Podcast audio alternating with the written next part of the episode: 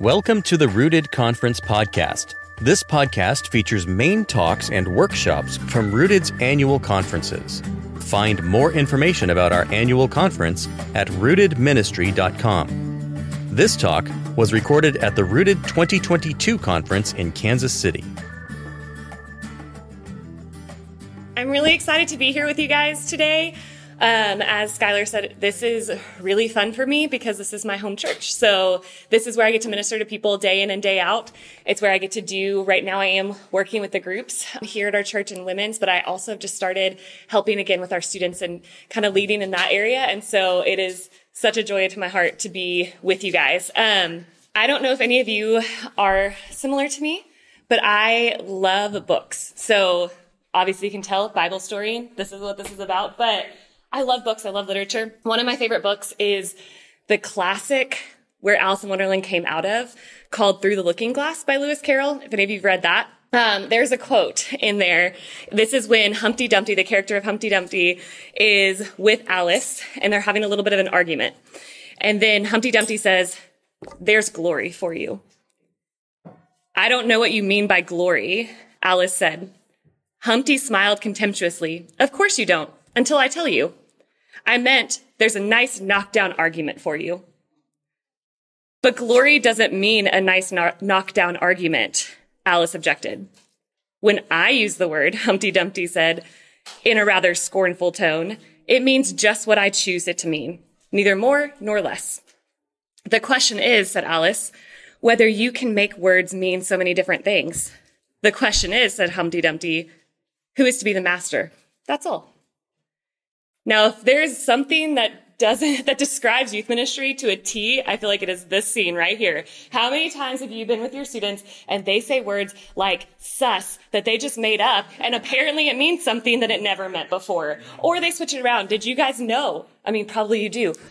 The word mid is now a like a not bad word, but like it means basically that it's lame or that it's basic. So when we call our ser- I don't want to. I probably shouldn't do this. Like you call your services midweek, um, but hopefully none of you do. I apologize if I just brought you down on that. Um, but they they basically are operating in this thing where there is um, one of my favorite poets has a line that says, "Words create worlds." Now, if we as believers know that to be true, we're the first ones that do, right? Because we see in Genesis 1 that literally God spoke existence into being. He spoke the world into being. So words are actually extremely powerful. They, I mean, we could go through a whole narrative, theological narrative of the scriptures to show us that our words matter, that our words can either bring down our brothers or sisters or build them up. Like our words have impact and words create worlds. So I can give you an example of this. As Skylar said, I used to live overseas. So right after college, I spent a couple of years serving with a church plant in Central Asia um, in a Muslim context, and I loved it, absolutely loved it. But one of the things that I came to learn very quickly is that if you guys have had much interaction with the Muslim religion, you would know this, that we actually share a lot of similarities, right?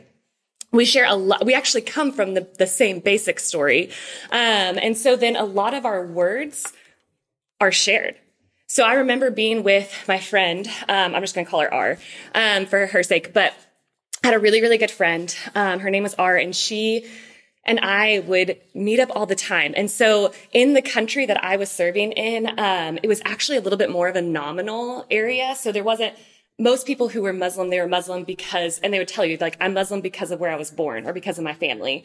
They didn't know much about their faith. However, R grew up in what I would call basically a, um, Islamic seminary school. So, you know, like a Catholic high school, like basically that was the kind of high school she had. So she was very well acquainted with the Quran, with her faith, with the things, um, that, she, with why they did the things that they did so she was one of my favorite people to talk to because she was very open, wanted to have the conversations about religion and about faith.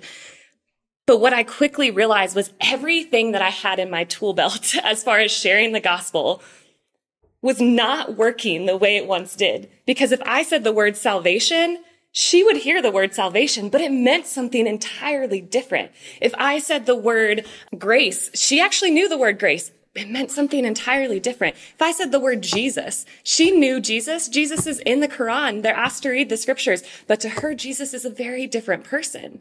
So I realized quickly that the things that I had, I couldn't even use because we weren't starting on the same foundation. Um, and so when we would have these conversations, I realized, hey, the, the best thing that I can do while yes, I want to give her the truths of the gospel, I want to be very explicit about what the scriptures say. The best way that I could communicate with her was asking her if I could share a story. And I would share a story from the scriptures with her.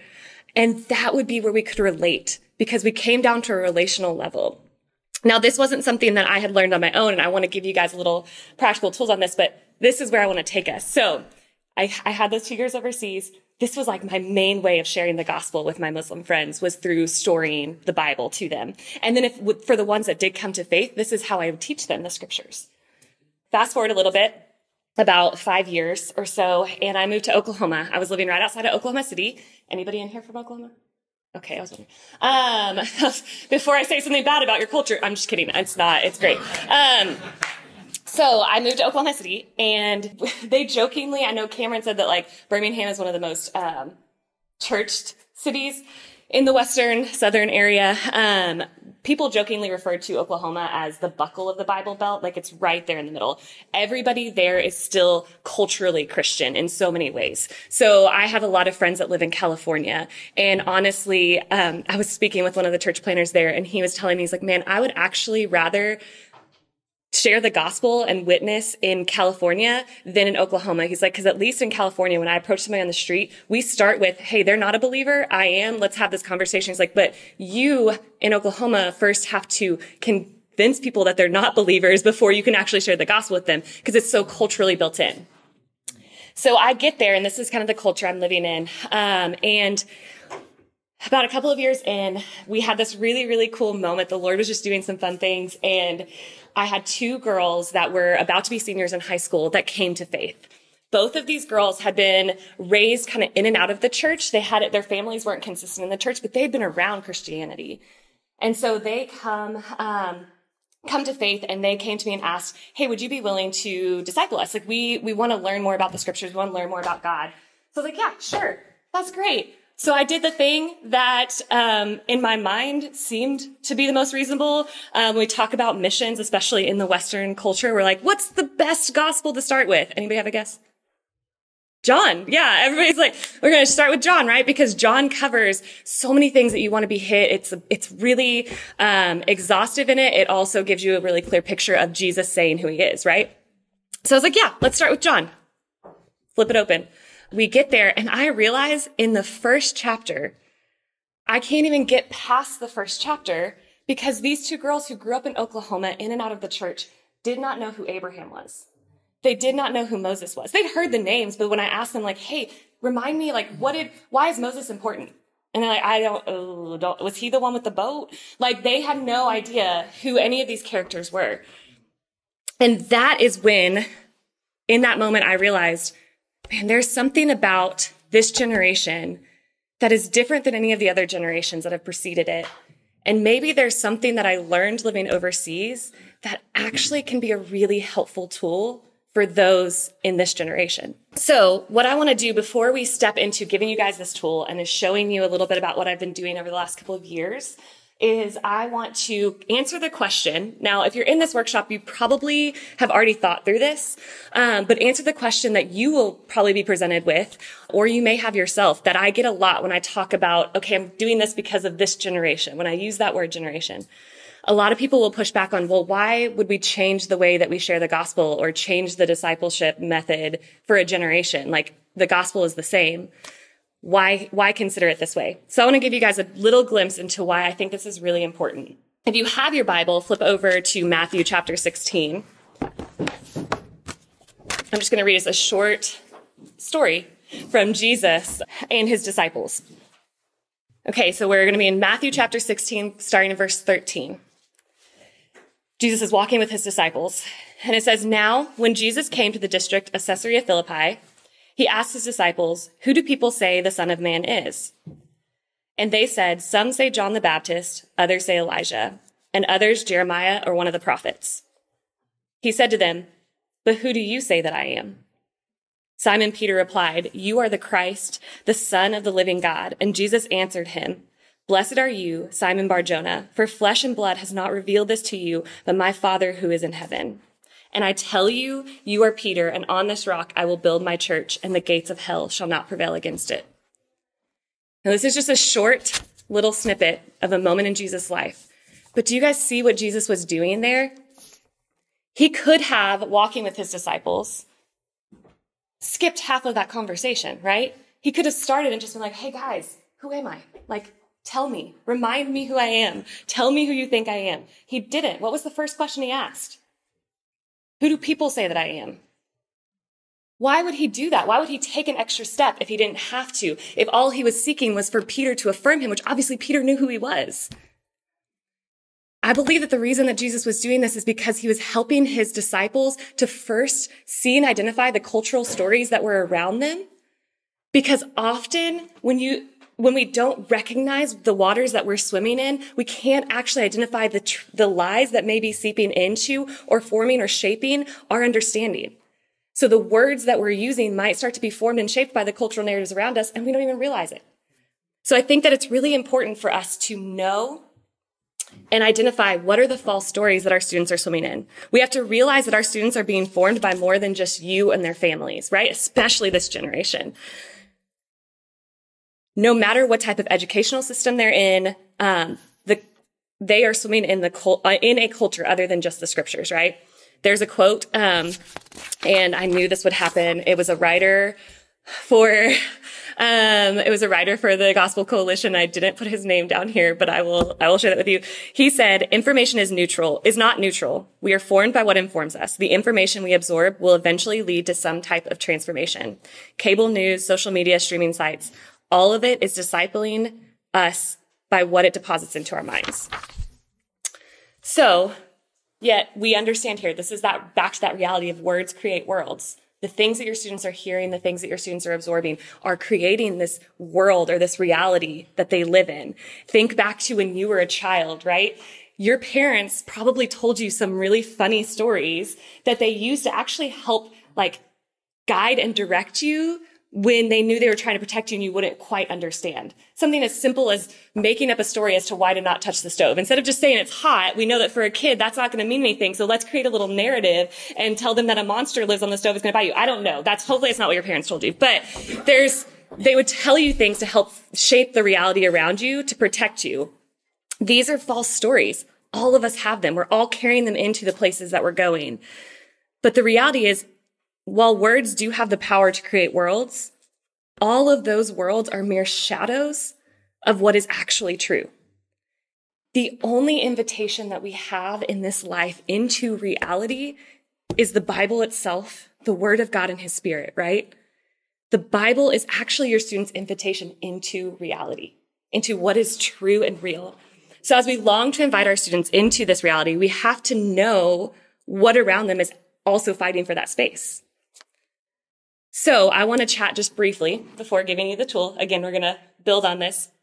I want to chat really briefly about some realities about Generation Z and a little bit about Alpha. So if you guys know, Generation Alpha is actually um, most of your sixth graders now. So anybody t- 2010 down. So you, yeah, we're having one generation moving out and another generation moving in. So we're in this really cool liminal space. I say cool because I do think it's a really special time to be in student ministry. So we're going to chat a little bit about Generation Z and the, the little that we do know about Alpha right now. Um, and in the same way that I trained for literally months before they let me go overseas and work in a culture that was not my own. I trained for months to understand how to cross into that culture for the sake of the gospel, for the sake of what is true and real and does not change. But I trained in ha- on how to step into that place to the best of my ability and to give all that I had. So I want us to look at this generation because this is your mission field that you've been called into. This is the culture that you're stepping into and see what are some ways that we can best bring reality to bear in these false stories that are around our students. Okay. Um, so let me define Generation Z for a second. So I want to be clear when I talk about generations, when anybody does really, generation is actually far less about the year that somebody is born and more about their worldview or experience. So if you've ever been like, man, like some of you in this room, I'm going to guess are probably on the cusp of millennial and Gen Z and you want to be millennial because it's cooler. Um, but you like don't know. You're like, do I, am I actually Generation Z? Am I actually millennial? Like, what am I? Identity crisis. Welcome to our world. But the reality is, it's not about the year that you were born. It is about the worldview or what has formed and shaped you. It's about shared experiences. So what I mean by that, um, this is how cultural analysis, analysts look at generations. They give years because that's how we operate in our minds, right? But they try to do that based off of what are the big world events that would be happening that would give a unique worldview to this group of people. And likely, if you're on these years, you're not going to have been formed or shaped by that event, right? So think about it this way, like boomers. The thing that identifies the generation of boomers is the Kennedy assassination, the civil rights movement, and the MLK assassination. Those were huge forming, shifting moments that happened in, in their generation. Um, and I, when I say this, this is what is really matter is these are things that happened in their formative years in their student ministry years. Because those are the years that they are forming their own reasoning, their own anal, anal, be, being able to analyze and to think critically. Those are the years that that's happening. So Generation Z, they were, some of their big world events were the fall of the Berlin Wall, or Generation X, did I say Z? Sorry. Generation X, fall of the Berlin Wall, the stock market decline, and Watergate. Those are some of their really big moments. Um, because I believe there's probably several else in here. What do you think is the worldview of millennials? The world shaping? 9 11. First thing that comes out. There's a lot of things in here. I'll just go ahead and tell you if you're trying to decide if you're a Gen Z or millennial. If you don't have a visceral memory of 9 11, you're Gen Z. Okay? Because for us as millennials, that formed and shaped how we saw, approached, and interacted with the world. Okay? That's a big one for us. We also had other things like Columbine shooting, um, and we actually we're actually formed by we had a really strong the strong economy of the 90s was something that formed us with the 2008 crash. Okay, so then with that, let me ask you guys, what do you think are some of the world shaping moments, views of Gen Z? Co- well, yes, COVID's going to be huge, number one. So we're still uh, understanding the impact on that. COVID is massive. What are some others? iPhone financial crisis. Yeah, so they came in. Those are actually the two starting, right? So the reason that cultural analysts um, define Generation Z as coming in toward like the years that they do is because it actually aligns with the advent of the iPhone. So we as millennials, I say we, I don't know how many of you are in here. I'm a millennial, but we as millennials were, um, digital natives is what they referred to us as because we were like things were starting to come on but like i still remember sitting in my parents living room with their big massive computer listening to the dial up trying to get on aol and then my dad picking up the phone and yelling at him because he cut off the whole process um, so we were digital natives gen z are um, or we were, yeah, we were digital pioneers. Sorry, I'm saying this backwards. Digital pioneers and they're digital natives. They have not known a world without technology in their pocket forms and shapes who they are. Um, Gen Alpha, I think a huge one there is going to be COVID is going to be their massive um, introduction into their formative years. Um, and also, there's a lot that we could get into. They, they, come along with the advent of the iPad and the computer coming into um, our hands in a big way. So, a few fast facts I want to share with you. Gen Z, these teens, there was a study done about four or five years ago now um, that has been updated, but they spend an average of nine hours per day in front of a screen. So that screen could be video games, TV, computer, iPhone, right? But they spend an average of nine hours in a, in a day. Their average attention span has gone to eight seconds which makes sense, right? Because it has shrunk with like the coming in of um, Instagram and 15 second clips. And that's just how YouTube, Vine, um, I never had one of those, but those are really short too. So their attention span's eight seconds. So good job to all of you guys trying to teach Gen Z. Um, four hours on average, a student who is actively involved in church will spend about four hours a day or four hours a week in church, right? Yet they will spend an average of 63 hours a week on a screen.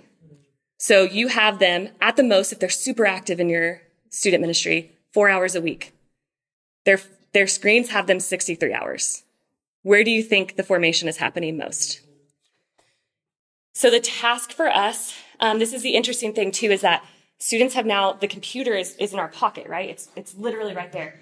So we have also moved to this new generation where even for me, this wasn't true. Students in your ministry, you guys have probably found more often than not before they, if they come to you to ask you the deeper questions, before they come to you, they've probably already Googled it, right?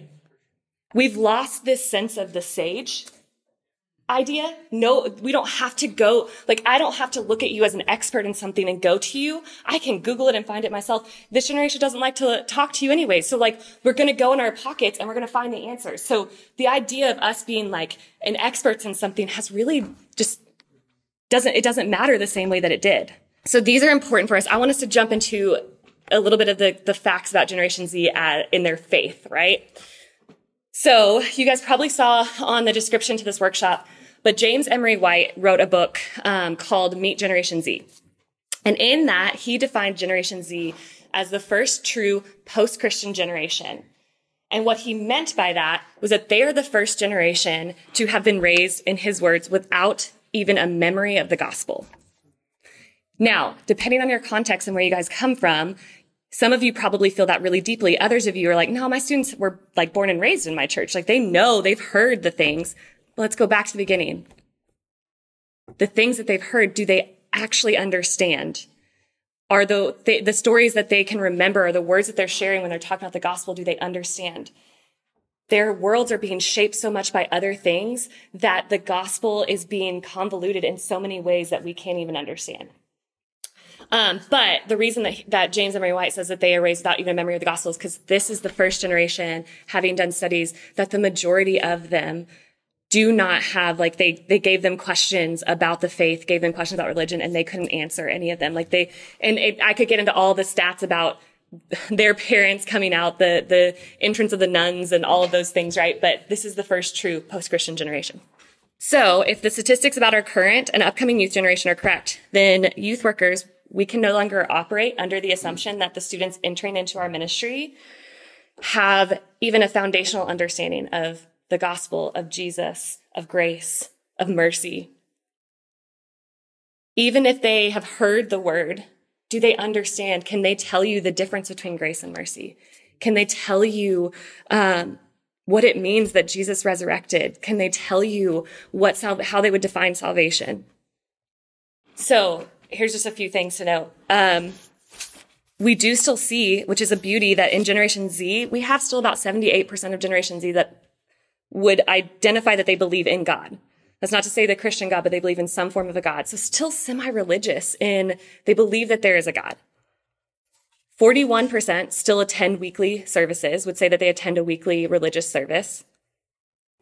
Only 8% cite a religious leader as their role model but they are coming into the largest category that was of religion cited for this generation in 2019 was 21% agnostic. So that's where that comes from. Um, Alan Cooperman, who is a the Pew's director of religious research, recently released a statement where he said that there are more than four former Christians to every convert to Christianity in America. So plug for a workshop in the next round. Um, there's a deconstruction workshop happening with Barnabas Piper. Um, but that has a lot to do with that cultural narrative that's out there about what it means to actually deconstruct your faith. I don't think that deconstruction has to be a bad word if they understand what it means. So this is not a shift from Christianity to other religions. This for former Christians to every convert to Christianity is an abandonment of the religious ideals altogether. So with this, Generation Z, one of the things that you'll find is that relationship supersedes any statistics or fact that I can give you, right? They're the generation coming out of the desire for community, the desire for um, something real and authentic, right? So that's why the way that we minister and share the gospel and train our students in the gospel matters because you can tell them all the truths and facts about the Bible that you want.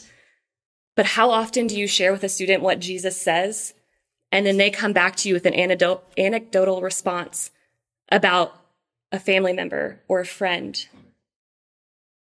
And they don't know how to reconcile those two things together because you're telling them that this is, this is what it is, but they're like, this is what I experience.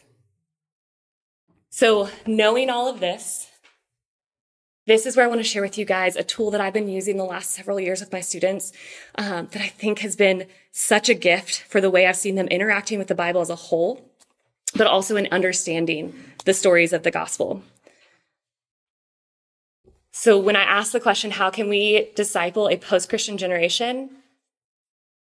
Maybe an old method that was developed by missionaries to disciple illiterate cultures actually holds the key to that. So let me tell you a little bit about what Bible storying is. Bible storying is not something that I created.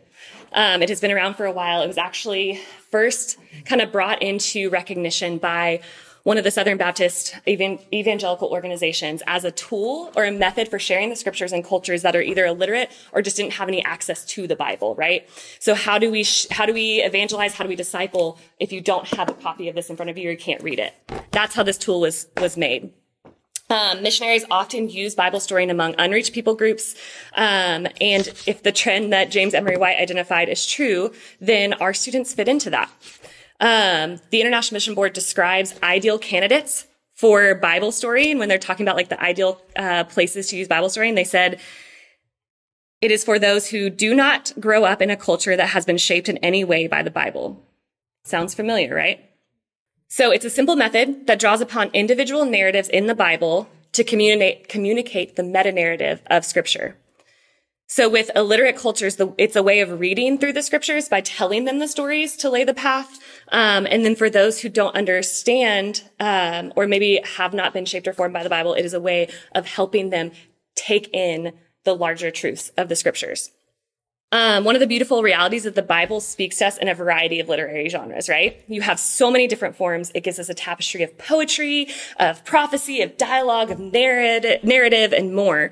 Um, but did you know that still the most prominent genre in the scriptures is what?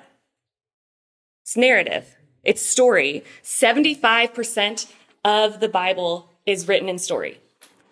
That's 525 individual stories. And I, that's, you know, everything kind of weaves in together. So that's the whole, but there's 525 individual stories making up around 75% of the scriptures. So of course, the entirety of scriptures is also just one coherent long storyline, right? So when we talk about stories, like that is the Bible. Um, the narrative compos- composition of the scripture should speak something to us about the importance of communicating the gospel through story. It's how Jesus communicated the gospel to those around him. He told parable after parable, or he reiterated the stories of Abraham or Moses or, Isaac. So most often I find myself teaching students through, like for me, before this, I often found myself teaching students through some creative rhetoric, right? Like, how, what is the most persuasive point that I can put out there to convince them that this is true? Well, John Walsh, who he wrote a book called um, Story in the Bible, he says that of the 10% remaining, if you have 75%, um, there's 5% rhetoric, or not 5% rhetoric, there's 5% of like other forms of genre, and then the 10% of the 25 left. Only 25% of that remaining little bit is composed of analytical reasoning. So this really small chunk of the scriptures is analytical reasoning. It's not unimportant. It is so important. I would tell you to learn um, how to uh, learn deep theology, teach your students deep theology, be able to defend the hope that you have, right? But it's such a small portion of what God has given us in His Word. So if that, if we know that to be true, what we know about Generation Z, then storytelling becomes a really invaluable tool that we have for student ministry. Okay, so what I want us to do now is you actually have those papers in front of you. Um, I realized I handed them all out and I gave my copy away. Can I have somebody's? Thank you. Like, I'll give this, I'll give this back to you. Um, okay, and if you didn't get one of these, I can print off some more and keep them up there at the desk and you guys can pick some up later. Um, but I wanted to give you, this is a practical tool. So I wanted to give you practically how does this play out in your student ministry. Um, so Bible storying, based on what we've learned about Generation Z, it can be a key for not just discipling students, but actually for equipping them to share the gospel. And that's actually been my favorite part of what I've seen in this is the boldness that my students have gained in actually being able to share the scriptures and share the stories with their peers. Um, so it is a simple and effective way to train your students in both knowing and sharing their faith. When we use this method with more spiritually mature students, so not all these statistics about Gen Z faith is true, are true of your students, right? You have several that know the gospel, love the scriptures. So when I share this with those students, I don't necessarily walk through the full narrative as I would be in discipling students, but I use the other side. So you'll see there's two sides of this. There's one for student discipleship and one for student evangelism. So with my students who are at the place where they just really want to share their faith, I'll use the student evangelism side of this to teach them how to use their faith. And I will pull from stories. Um, I'll, I'll pull initially into stories that are a little bit more clear in their gospel bridge. So stories like Philip and the Ethiopian eunuch, Jesus and the paralytic, um, or parables, miracles of Jesus. So I'll, I'll walk you through that here in a second, but let me walk you through what this looks like when you're doing this with a group of students. So if you want to do this just for discipleship, hey, you know, you have a group of students. Like I said, there's going to be places, especially from your teaching platform, to be able to teach them the deep theological truths of the scriptures and what that means. This is like, oh gosh, sorry. I'm all over the place. Um, this is like a small group method where you would come in and you're trying to teach your students to know the scriptures themselves. So here's an outline of what this time could look like. I'm going to go ahead and name Bible storying can be very, um, you can do it in a lot of ways. There's a core to it. You could do it differently than this. It doesn't have to flow on this. This is how I do it. But there are a lot of ways that you can kind of mold this or shape this around the needs of your ministry. So for student discipleship, how this time would look, I'm not going to read straight through it. You guys can kind of see, but you would open up obviously in prayer. This, if you're doing it for discipleship, it does rely a commitment on your leader. So whoever your small group leader is, it's important for them to like come in ready to lead this thing. So ideally, the, the formal way of Bible storying is that the, the leader would actually come into the small group having memorized the story. I know a lot of your leaders would be like, oh, I can't do that every week. I mean, it's a, cha- it's, I think it's a good challenge to throw out to people, but I also don't think you have to fully have memorized the story. The way that I use Bible storying a lot is that I share the story not verbatim from what the scripture said, but with a ton of accountability to the foundations and the truths of what that story is. Um, so anyways, here's you walk through. So you'd open up in, in, in the time of prayer. So I normally have the leader, since they're leading this out, have them pray over the students and then open up the time. Then you tell the story. The beauty of Bible storying, guys, is that by the end of this time, your students will have interacted with the story three times. They'll interact with the scriptures in three times. So first, Bible's closed. The leader shares the story, whether that be having memorized it or having like memorized the core of it. They share and tell the story and they tell the students, Hey, what, what they're doing at this point, the students will get to know what this is. Listen closely because they're going to have to recite this and share as many details as they can remember from the small group leader sharing. So the leader shares. And then you retell the story. So Bible's still closed. All the students in this group will retell the story. They can uh, bounce off of one another, but you try to get as many of the details as you can. So you see what's happening here is you've already told them that they're going to be retelling it, so they're having to listen intently on the like details of the narrative. So then they retell it and they they help with one another. Then um, this and hear me in this when they retell the story it is I wrote it here, but it's going to be messy and it's going to be done imperfectly. The goal of this time is not precise re- recitation, but it's continued repetition, right? So repetition is the mother of all learning. You guys have probably heard that before. As much as you can repeat this, the stickier it's going to be. So it doesn't have to be perfect, but the aim of storying is for the students to repeat the story, not for the sake of memorization, but for the sake of accountability and foundation to the truth of it.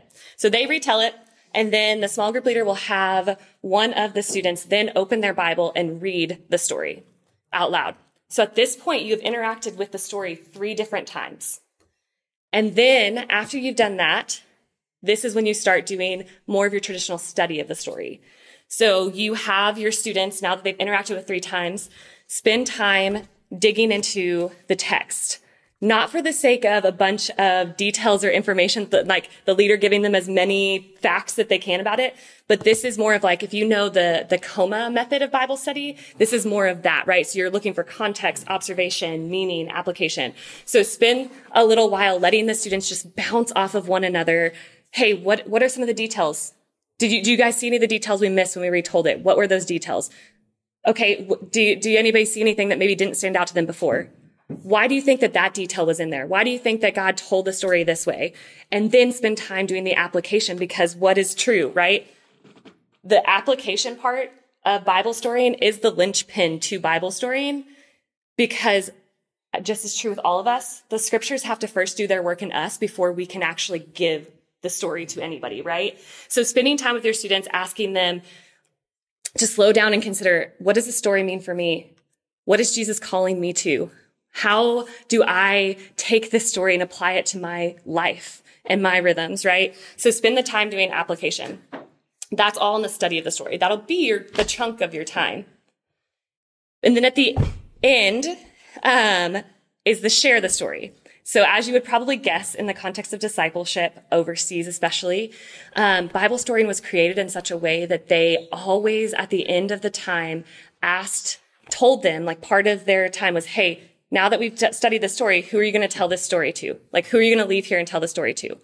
One, it was missional because as soon as you have the gospel and you're a follower of Christ, like you're called to mission. There's no this waiting in between time that we often talk about. Like, you're not mature yet enough to like go off and talk about this. You don't know enough. If you know the gospel, you know all that you need. Um, so they would ask who they're sharing it for missional sake. But again, what does that do? It means one more time this week, the students are interacting with the text because they're having to share it with somebody.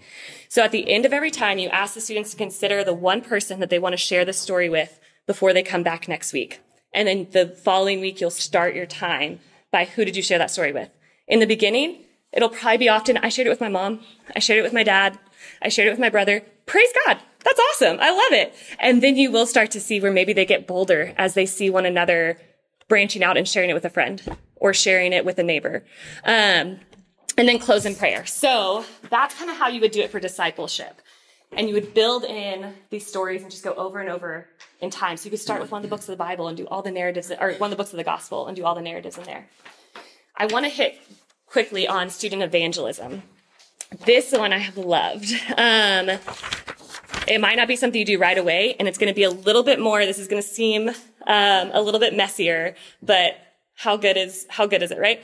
Um, it's very similar. So if you're doing a small group Bible storying for your context, but you have a group of maybe more mature students or students who are eager to evangelize to their their peers, do the same method. So go through the same method of Bible storying for discipleship, but about week four or five, this is when you can do what you think. About week four or five is what I do. I usually do once a month. So we would go through three weeks of Bible story and then on the fourth week, do this outline. Very similar. So you open up the time in prayer, but then instead of telling the story, you recall the stories. So say you've done three weeks, then you would have, spend that time having students retell the stories that they've learned over the past three weeks. This is important because for evangelism, if they're not memorizing specifically the scriptures, then we do want to hold each other accountable that we are sharing accurate truth and foundation of the stories. So it's important that you have the chance to continue to retell. So have them retell, and then at this point, the students should like have one student tell per, but the students should be holding each other accountable. Um, and saying, oh wait, you missed this detail. Oh wait, hold on, you, you missed that. Next, I spent a little bit of time contextualizing the story. So we spent time during the other groups applying the story to our own life. This is simply to say, hey, knowing these stories, it's another form of application, but it goes from individual to corporate. How does this story like, how does this story help you make sense of your school? How does this story help you make sense of your peer group? Like, how would this like impact your friends if they were to hear this? Um, do you think that your friends would find this story like intriguing? What would they find strange about it? And like talk about the contextualizing it into their context. Then this is my favorite part. This is a little messy, but it's so fun. Um, this is when we minister the story. So this is just a form of just like missionaries do when they practice. You know, we used to have the tracks for gospels. We'd practice the telling all the this Bible verses we have. This is kind of practicing your track, I guess, if you will. Um, but guided by the leader, you have your leader or your students take turns kind of role playing. Um, and so you could role play an actual story, maybe um, a situation that a student's going through or that a peer's going through, or you can make one up and just like role plays. Hey, I'm a new student at their school who has never been to church. My family's not religious. That's it. Like that's, that's my person. And then you go around and you take turns just having a conversation, like in front of each other. You, you have the conversation, let the students talk. And the whole point of this is for them to try to work through how do I weave an opportunity to share a story in here? And what story do I share? I have a bank of them now. I have at least three at this point. Like, which is there a story that would work best in their context? Um, and just working through that and then letting them share. It'll be really messy. It'll be really awkward and it'll be really, really sweet. And at the end of it, what I love is that you can kind of debrief the time with the other students and say, Hey, what do you think? Like, would you guys have shared the story that she shared? Would you have shared another one of our stories? That's my favorite part because the students begin to see how more than one story can actually be applied to different, to all these different contexts. How the Bible is not a stagnant word, but it is living and active and that it actually works itself into every aspect of our life. It is beautiful for them to be able to start seeing that. Um, and then at the end of that time, pray through those stories. I, I always use that as an opportunity to teach them how to pray the scriptures. Um, so I usually do that during our evangelism one. So, like I said, those are a lot of details. You can change them up in your context however you think best that they will work. Um, but these are just opportunities for, again, helping your students to learn and understand the narratives of the scripture. And then it's a really sweet tool for Gen Z like it has broken down a lot of barriers for my students in sharing the gospel with others. So, um, yeah, so I, I will too. If you guys want, you're like, how do I know? You said there's 525 stories, all these things. What are the best ones? There's actually a website that I can, um, I'll tell you right now because it's not hard to write down. It's just called BibleStories.org. I was going to be like, I should put it on a screen. I think you can handle that. BibleStories.org. Um, and it actually just gives you a, a, list of a whole bunch. You can click on it and see where they are in scripture. So you could use that. Um, you could go through Old Testament. You could go through both.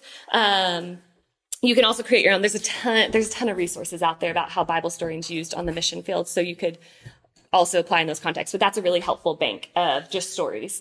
So um, yeah, I, that's kind of like the, the overarching. I wanted to leave a little bit of time. We started later than we initially wanted to, but we still have some time before lunch. So I do want to leave some space to have you guys ask questions. Again, I know there's probably a lot of like, but how does this work in my particular context?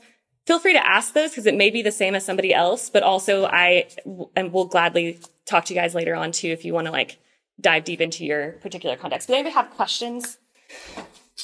Yeah, just thinking through like doing a, a mini evangelism series, Mhm. like four weeks or something like that. Yeah. What would be like four supreme Supreme story. stories? If you're talking about evangelism as in like encouraging your students towards And evangelism, Also, I'm pairing it with the book of Acts. So Yeah. I'm Oh, yeah. Then great. So I would actually encourage you to use those stories of the apostles in the book of Acts, um, and kind of the ones that I named. I would I would also probably use some of the gospel, but some of the ones that I named earlier that have really clear gospel bridges. So all stories point us to Christ, right? Every one of them does. But there are some that are a little bit more clear than others that are like, I mean, the parables are literally Jesus giving you the gospel. So um, I would do some like, I would definitely do Philip and the Ethiopian eunuch it's a really easy story. It's short, um, and it's there's a really clear gospel bridge there. Um, I would do Jesus and the paralytic. Um, that's a really clear gospel bridge as well, and it shows the power of who Jesus is, right? Like it shows who Christ is. I'd probably do Jesus and the Samaritan um, woman at the well as well. Um, that's a really clear especially for Gen Z, I love to start them out with stories that point to who Jesus is. Like, so it shows his power, it shows his resurrection, it shows his grace or his mercy. Um, so really any of like, even the miracles of some of the other miracles of Jesus, the wedding at Cana is a fun story for them to tell. They're like, oh, we have to talk about wine.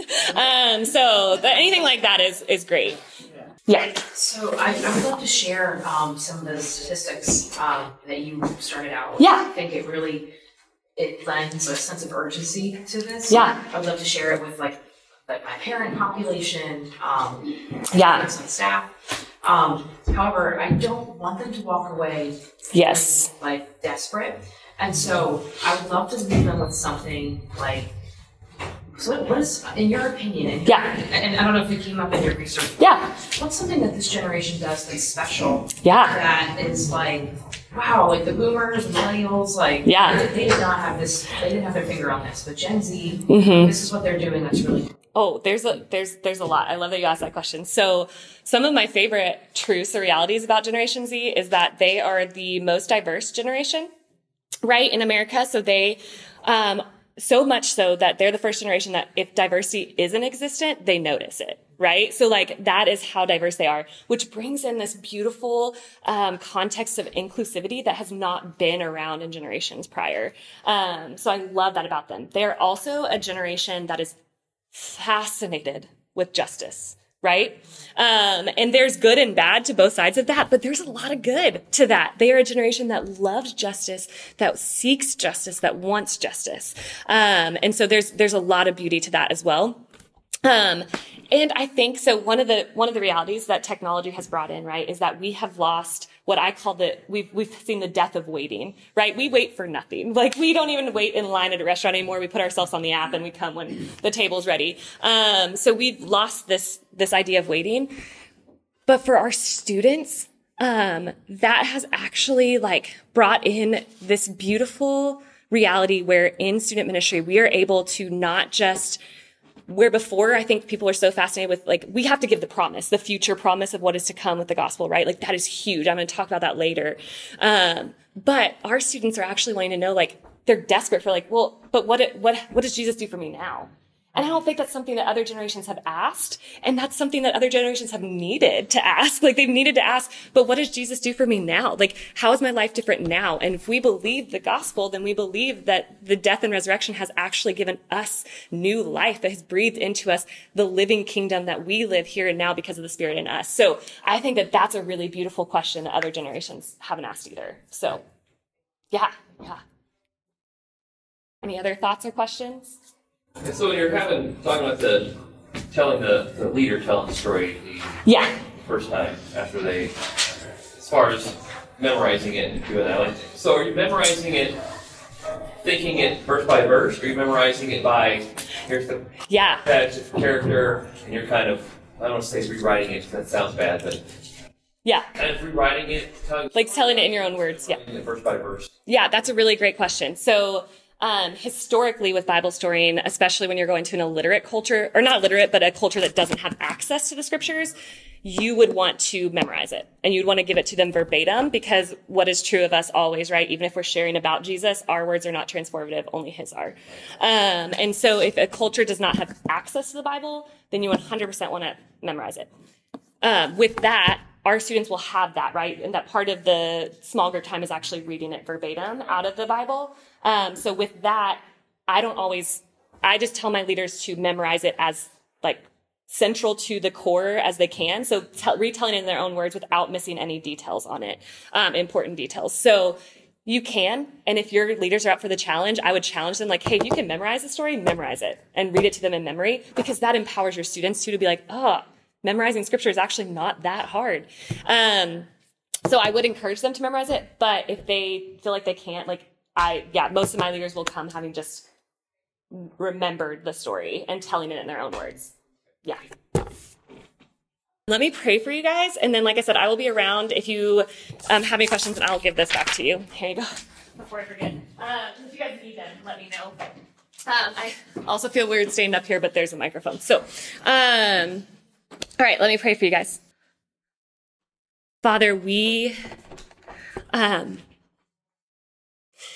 God, we offer this time to you, recognizing like the representation that is in this room of churches around our country, um, and these men and women who are desperate to be faithful to the call that you've given to them to love and to disciple and to cherish students.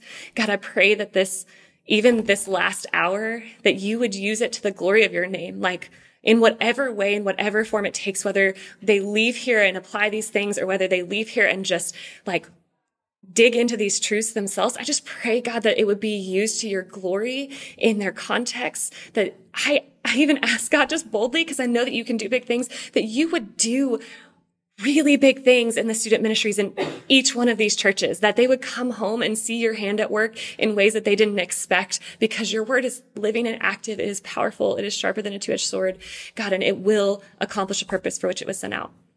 So we ask God that you would do what only you can do, that you would transform the lives of our students in the power of your word, that we would see students coming to life because of the gospel. That is true. And we thank you so much that your gospel is true. It's in Christ's name we pray. Amen.